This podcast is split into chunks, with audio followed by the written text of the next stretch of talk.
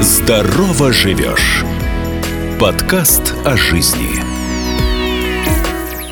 Пациент с сердечной недостаточностью должен каждое утро в одном и том же состоянии вставать на весы. Пациенту с хронической сердечной недостаточностью нельзя выпить таблетку от головы. Поэтому одно дело, когда пациенту кажется, что он знает, как это все работает, а другое дело, когда пациент обучен.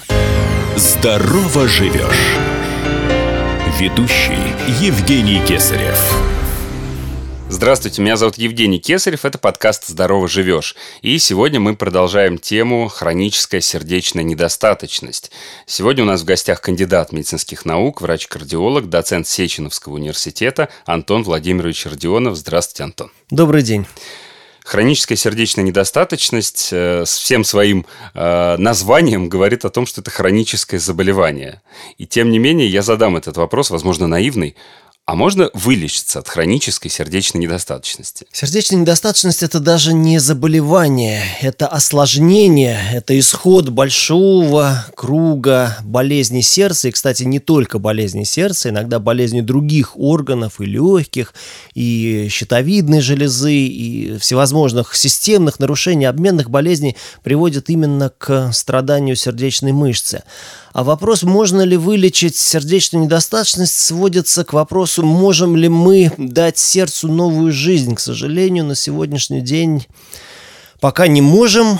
А, ну, до некоторой степени, наверное, можно сказать, что трансплантация сердца, пересадка сердца, да, это относительно радикальное лечение сердечной недостаточности, правда, пересаженное сердце влечет за собой массу других проблем, но, увы, пока э, сердце, новое сердце мы вырастить внутри человека не можем. Ну, то есть, э, если переформулировать, диагноз э, хронической сердечной недостаточности, если он выставлен когда-то, то мы никогда не увидим карточку пациента без этого диагноза, так получается? С надписью «практически здоров». Да. Да, если сердечная недостаточность уже есть, но, опять же, если диагноз поставлен правильно, угу, меня иногда угу, пугает этот диагноз выставлен, вот, бывает, что и диагноз ставят неправильно, кстати. Поставить диагноз сердечной недостаточности тоже не всегда так просто, несмотря на кажущуюся простоту даже для врачей. Вот, но если сердечная недостаточность есть, то э, мало шансов что, на то, что она полностью исчезнет. Но хорошая новость заключается в том, что если мы будем правильно лечить, хорошо лечить пациента сердечной недостаточностью, если пациент будет соблюдать наши рекомендации, то можно продлить жизнь очень здорово. И такие пациенты могут жить много-много лет даже после установления диагноза. Вот, я как раз сейчас об этом и хотел задать вопрос, на что обратить внимание, но э, перед этим хотелось бы уточнить, а вот про пересаженное сердце. А всем пациентам, мне сейчас пришло в голову, всем пациентам с пересаженным сердцем выставляется диагноз хронической сердечной недостаточности или у них э, нет этого диагноза? Ну, как раз показания к пересадке сердца – это тяжелая сердечная недостаточность. Нет, а я имею в виду после. То есть вот уже э, человеку с пересаженным сердцем возможно жить без хронической сердечной недостаточности? Или так или иначе она, поскольку сердце не родное. Э, если пересадка удалась, если сердце прижилось, если э, пациент опять же при, принимает множество лекарств, которые нужно принимать после любой трансплантации для профилактики отторжения, то переносимость физической нагрузки очень здорово возрастает, и эти люди могут заниматься ну, в разумных каких-то пределах даже спортом, и, в общем, признаки сердечной недостаточности у них исчезают. Но, к сожалению, трансплантация сердца – это удел очень небольшого круга ну, да. пациентов, это в основном для молодых пациентов. Пациентам с выставленным диагнозом хроническая сердечная недостаточность на что нужно обратить внимание в первую очередь? В первую очередь нужно обратить внимание на регулярный прием лекарств, довольно много лекарств лекарств приходится принимать пациентам, и от того, как, насколько добросовестно пациенты будут лечиться, зависит их судьба. Но есть еще и нелекарственные вещи. То есть мероприятия, скажем так, изменения образа жизни, то есть то, э, чему пациент должен быть привержен. Ну, во-первых, кстати, э, помимо регулярного приема основных лекарств, нельзя принимать препараты противовоспалительные обезболивающие, вот очень известная и очень часто используемая Вообще? группа лекарств, практически да нестероидные противовоспалительные препараты. И за этим, там, может быть, малопонятным сокращением скрываются наши все знаменитые таблетки, которые, ну, практически все принимают там от мала до велика, и велика особенно это от головы, от суставов, от спины. К сожалению, эти препараты могут вызывать задержку жидкости и могут, как мы говорим, декомпенсировать, то есть нарушать стабильность течения сердечной недостаточности. Вот это, как это ни странно, это одно из первых, чему мы а, обучаем наших пациентов. То есть, э, я прям сейчас, у меня глаза открылись. То есть, пациенту с хронической сердечной недостаточностью нельзя выпить таблетку от головы, ну, сейчас, чтобы не называть препарат. Ну, практически почти что так. Ну, опять же, нет правил без исключений. То есть, если это не тяжелая сердечная недостаточность и однократный прием таблетки,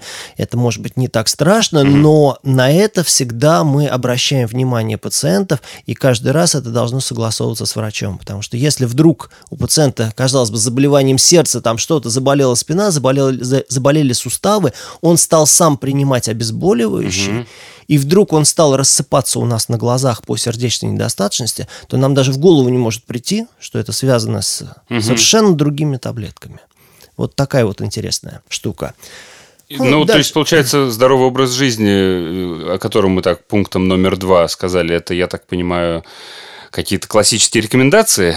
Ходить? А, Ходить, да, мы никогда, между прочим, мы никогда не ограничиваем, вернее, не запрещаем пациентам физическую активность. Другое дело, что в зависимости от переносимости нагрузки физическая активность будет разная, но никогда ни в каком страшном сне врач-кардиолог не пропишет своему пациенту постельный режим, как, скажем, это было раньше. А То после даже- инфаркта?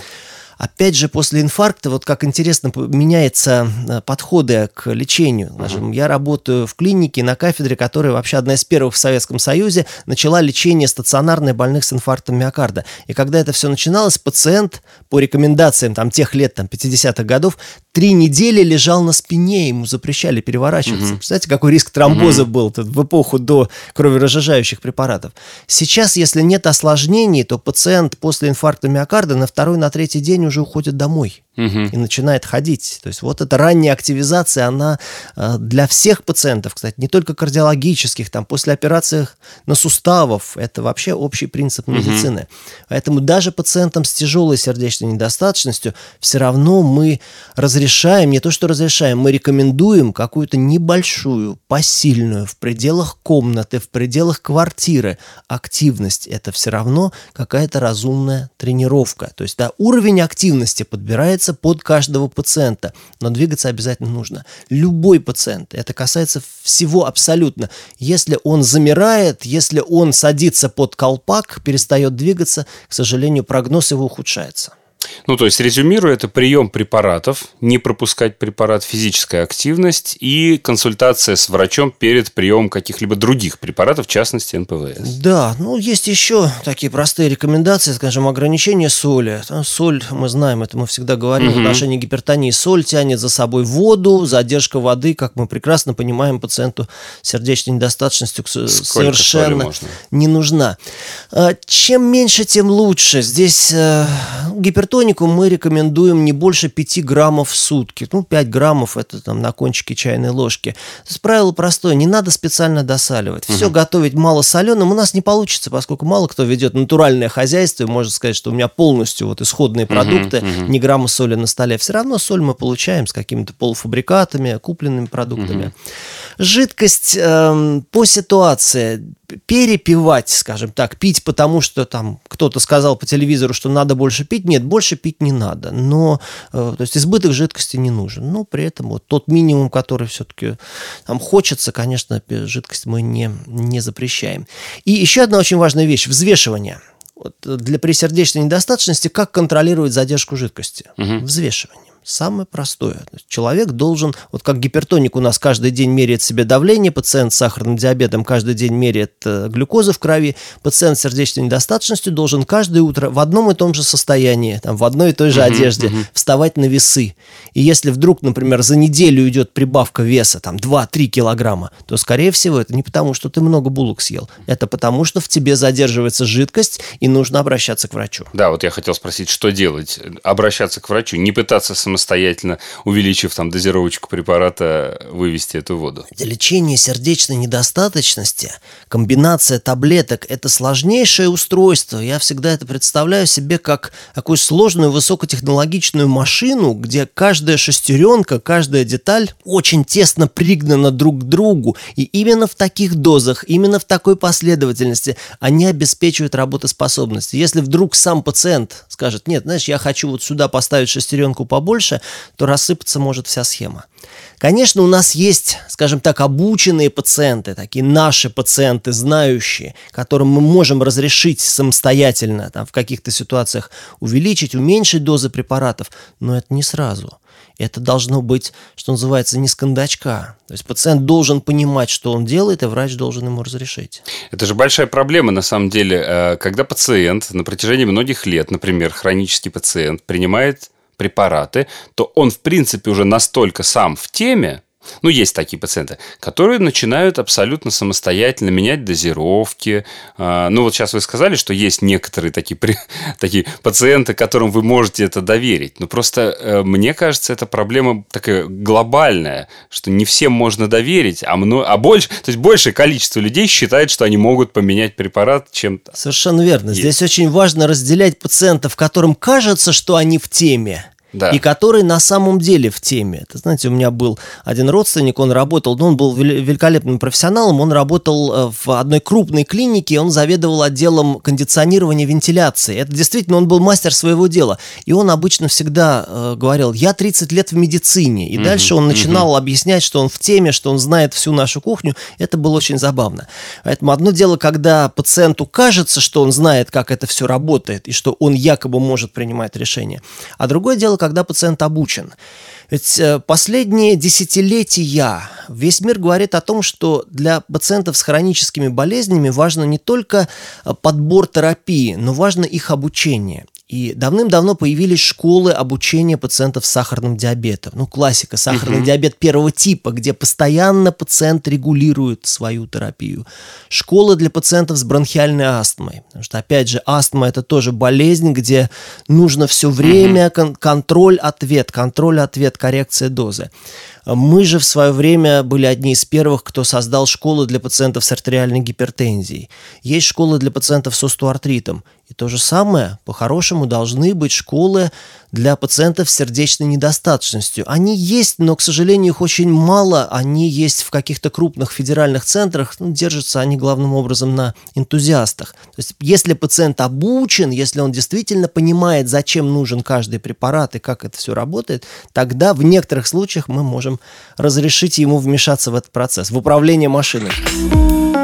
Здорово живешь сокращает дистанцию и приближает слушателя к знаниям и советам специалистов, чтобы помочь и поддержать многих.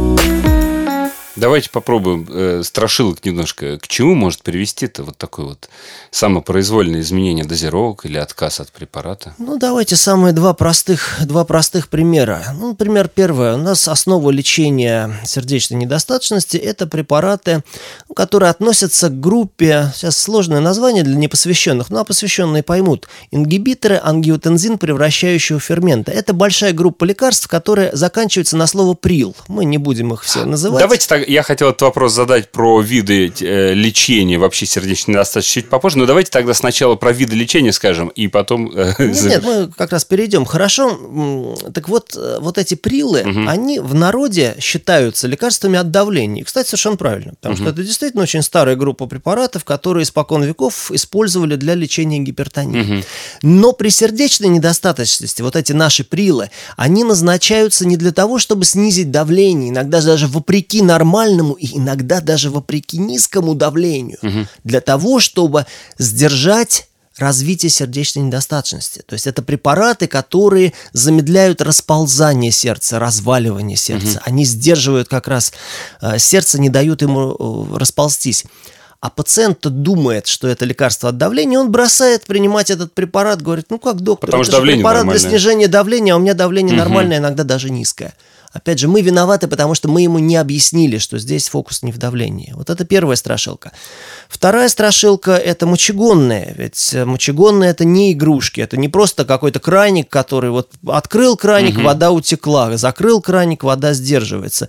Все прекрасно знают, что мочегонные отвечают еще и за электролитный баланс. И, конечно, жидкость слить можно, но вместе с жидкостью уходят электролиты. Если пациент самостоятельно начинает увеличивать дозы мочегонных, не задумываясь о том, что происходит с электролитами, потому что он просто не знает, как это все работает, то могут э, быть большие проблемы, большие проблемы с нарушениями ритма, потому что электролитные расстройства – это путь к нарушениям ритма, проблемы с почками, Угу. И много еще всякого всего. Но это вот такие две самые частые ошибки, которые встречаются. Да. Просто хотелось докрутить еще сильнее, что нарушение ритма, может быть, для кого-то это звучит не очень страшно, типа там, может быть, кто-то думает, что ну там стукнет лишний раз сердечко. А, нет, нет, это не то, что стукнет лишний раз. Нарушения ритма могут быть вполне себе жизнеугрожающие. Да, это очень невеселое осложнение. Давайте тогда в двух словах. Хроническая сердечная недостаточность. Что с ней делают?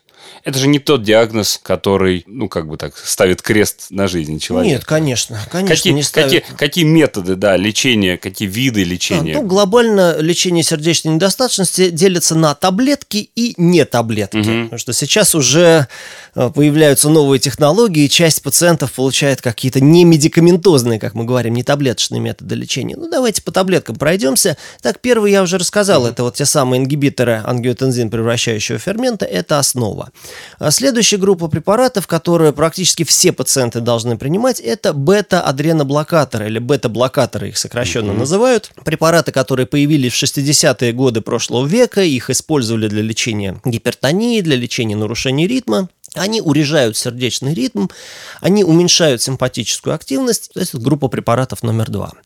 Третья группа – это так называемые антагонисты минералокортикоидных рецепторов. Очень сложное название. Я да, сейчас понимаю, сейчас... что это редкий случай, когда я даже будучи сказать, популяризатором медицины, э, я затрудняюсь подобрать какое-то простое слово. Действительно, это, опять же, не называя конкретные препараты, потому что препаратов всего два, они достаточно хорошо известны. Когда-то родоначальник этого класса был придуман как мочегонная, которая задерживает калий, потом выяснилось, что там дело не в этом. Вот. Ну, так или иначе, вот эта группа препаратов, она должна быть э, назначена. Вот это основная троица, которая должна быть. Угу. Ну, про мочегонные мы уже тоже поговорили. То есть мочегонные – это такой регулятор угу. уровня жидкости, регулятор уровня электролитов.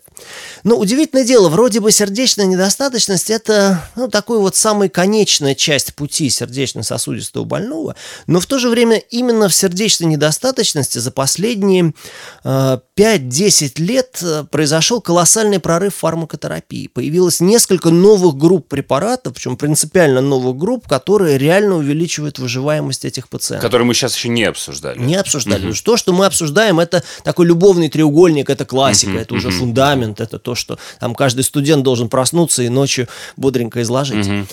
А, несколько лет назад, ну где-то около 10 лет назад, э, придумали новую группу препаратов, причем придумали ее для лечения сахарного диабета. Они сбрасывают излишек сахара через почки. Кстати, вместе с сахаром там сбрасывается натрий, замедляется прогрессирование сердечной недостаточности. Это да. очень хорошие препараты. Да, сейчас... Я э, занимался исследованием этих препаратов и ушел из клинических исследований в тот момент, когда их стали рассматривать еще и кардиологи, как раз в этот переломный момент. Да, поэтому мы сейчас потихонечку вот подбираемся. Ну, врача не консервативные, им очень сложно что-то взять новое и начать использовать в практике. Угу. Вот сейчас мы потихонечку подбираемся к тому, что вот эти препараты мы уже начнем использовать у пациентов с сердечной недостаточностью без сахарного диабета. Главное, чтобы люди не подумали, что они сами могут купить этот препарат нет, и использовать, нет. например, для того, чтобы схуднуть. Вот да, я слышал нет, такие тоже. Нет, конечно, я еще раз повторю, что все эти детали, все эти запчасти, это запчасти очень сложной машины, и попытка самостоятельно поковыряться в этой машине, она может привести, ну, иногда даже к вещам непоправимым. Вот, ну, а вторая, вторая часть, группа, да, да, вторая часть это не медикаментозные методы лечения, э, есть специальные кардиостимуляторы, такие они называются сердечная ресинхронизирующая терапия. Дело в том, что когда сердце расширяется, когда оно, ну, скажем так, расползается, разваливается, то отдельные фрагменты сердечной мышцы, миокарда, начинают сокращаться несинхронно. И вот угу. установка электродов справа и слева, вправо и в левый желудочек приводит к синхронизации отдельных участков миокарда. Э, синхронно сохраняющееся сердце сокращается сильнее. Это уменьшает э, выраженность угу. сердечной недостаточности. У пациентов, мы уже говорили, кстати, про нарушение ритма. К сожалению, иногда пациенты с сердечной недостаточностью как раз погибают от жизни угрожающих нарушений ритма. И для профилактики этих нарушений ритма ставят внутренний такой дефибриллятор. Это устройство называется имплантируемый, то есть вставляемый внутрь кардиовертор, это значит восстановление ритма, дефибриллятор. То есть такая внутренняя дефибрилляция может произойти, если пациент, например, потерял сознание, упал из-за жизнеугрожающего нарушения ритма. Вот эти немедикаментозные методы, это говорит о том, что уже тяжелая стадия заболевания, то есть если пациенту предлагают, и, или это не, никак не коррелирует со степенью тяжести болезни? Вот это коррелирует со степенью тяжести. Действительно, вот такие методы уже предлагают пациентам с достаточно тяжелой, с очень серьезной сердечной угу. недостаточностью. Ну, кстати, если предлагают, то отказываться от этого не нужно. Мы тут буквально с коллегами вот позавчера обсуждали ситуацию, когда, как э, доктор сказал, пациентка говорит, несколько лет бегала от нас хотя угу. ей предлагали вот этот кардиовертор. Ну, потому что в головах, мне кажется, такое есть э, устоявшееся. Если что-то предлагают вот связанное, ну, назовем это хирургический какой-то такой э, методикой, то это значит, что все плохо. А в принципе так оно и есть, получается. Да, причем сейчас э, надо сказать, что эти технологии, они очень дорогие. Они доступны жителям нашей страны бесплатно за счет федеральных квот. Ну, это федеральные квоты, угу. да, то есть не нужно платить. Поэтому, знаете, раньше предлагали, люди хватались за голову, собирали деньги, а теперь предлагают бесплатно, вот, а люди от нас значит, бегают, говорят, нет, не хотим. Угу. Вот, но то, что это можно сделать бесплатно, это, в общем, хорошая новость. Ну, есть еще третий метод третье направление, о котором мы не сказали, то, которым пользоваться нельзя, это всевозможные настой ромашки, прекрасные, замечательные зверобои, э, великолепные волосы кита, ну и вот подобные вещи. А, со зверобоем, кстати, интересно. Ну да, э, вообще в русском языке слово «трава» однокоренное к слову «отрава», когда я обычно эту фразу всегда говорю пациентам, когда они говорят, доктор, а можно там что-нибудь попить такое травяное, природное, натуральное? Да. Вот, я говорю, что нет э, страшнее ядов, чем яды растительного происхождения. Я как-то был не в нашей стране, в ботаническом саду, большой, красивый красивый ботанический сад, тропическая страна, и там целый сектор большой, это был сектор ядовитых растений. Некоторые растения на самом деле, вот они вроде как в дикой природе, и они росли в, в, клет, в клетке за двойной решеткой, чтобы, не дай бог, человек даже прикоснуться не мог uh-huh. значит, к листочку вот, этой вот, вот этого растения. Вот, а про зверобой, между прочим, вот упомянули, там вообще очень интересно. Дело в том, что зверобой, он обладает настоящим реальным фармакологическим эффектом. Он, его эффект сопо сопоставим с эффектом антидепрессантов, но а, он вступает в лекарственные взаимодействия, то есть он действительно очень э, мощный активатор там, не будем тоже называть, это имеет uh-huh. довольно сложное название, там, всякие цитохромы, uh-huh. это передатчики. И с практической точки зрения он может либо усиливать, либо ослаблять действие наших препаратов. То есть вот почему опасные, назовем вещи своими именами, вот эти дополнительные, несанкционированные, неизвестные врачу, в кавычках, лекарственные растительные препараты, они не только нам не помогают, они могут нам мешать, вламываясь, вмешиваясь в нормальный ход э, распространения, распределения лекарственного препарата в угу. организме. Да, спасибо большое. Это была, мне кажется, очень интересная и познавательная и полезная беседа для наших пациентов. Спасибо, будьте здоровы и всего доброго. Врач-кардиолог, доцент Сеченовского университета Антон Владимирович Родионов. Будьте здоровы и не занимайтесь самолечением. Пока. Здорово живешь. Оставайтесь с нами.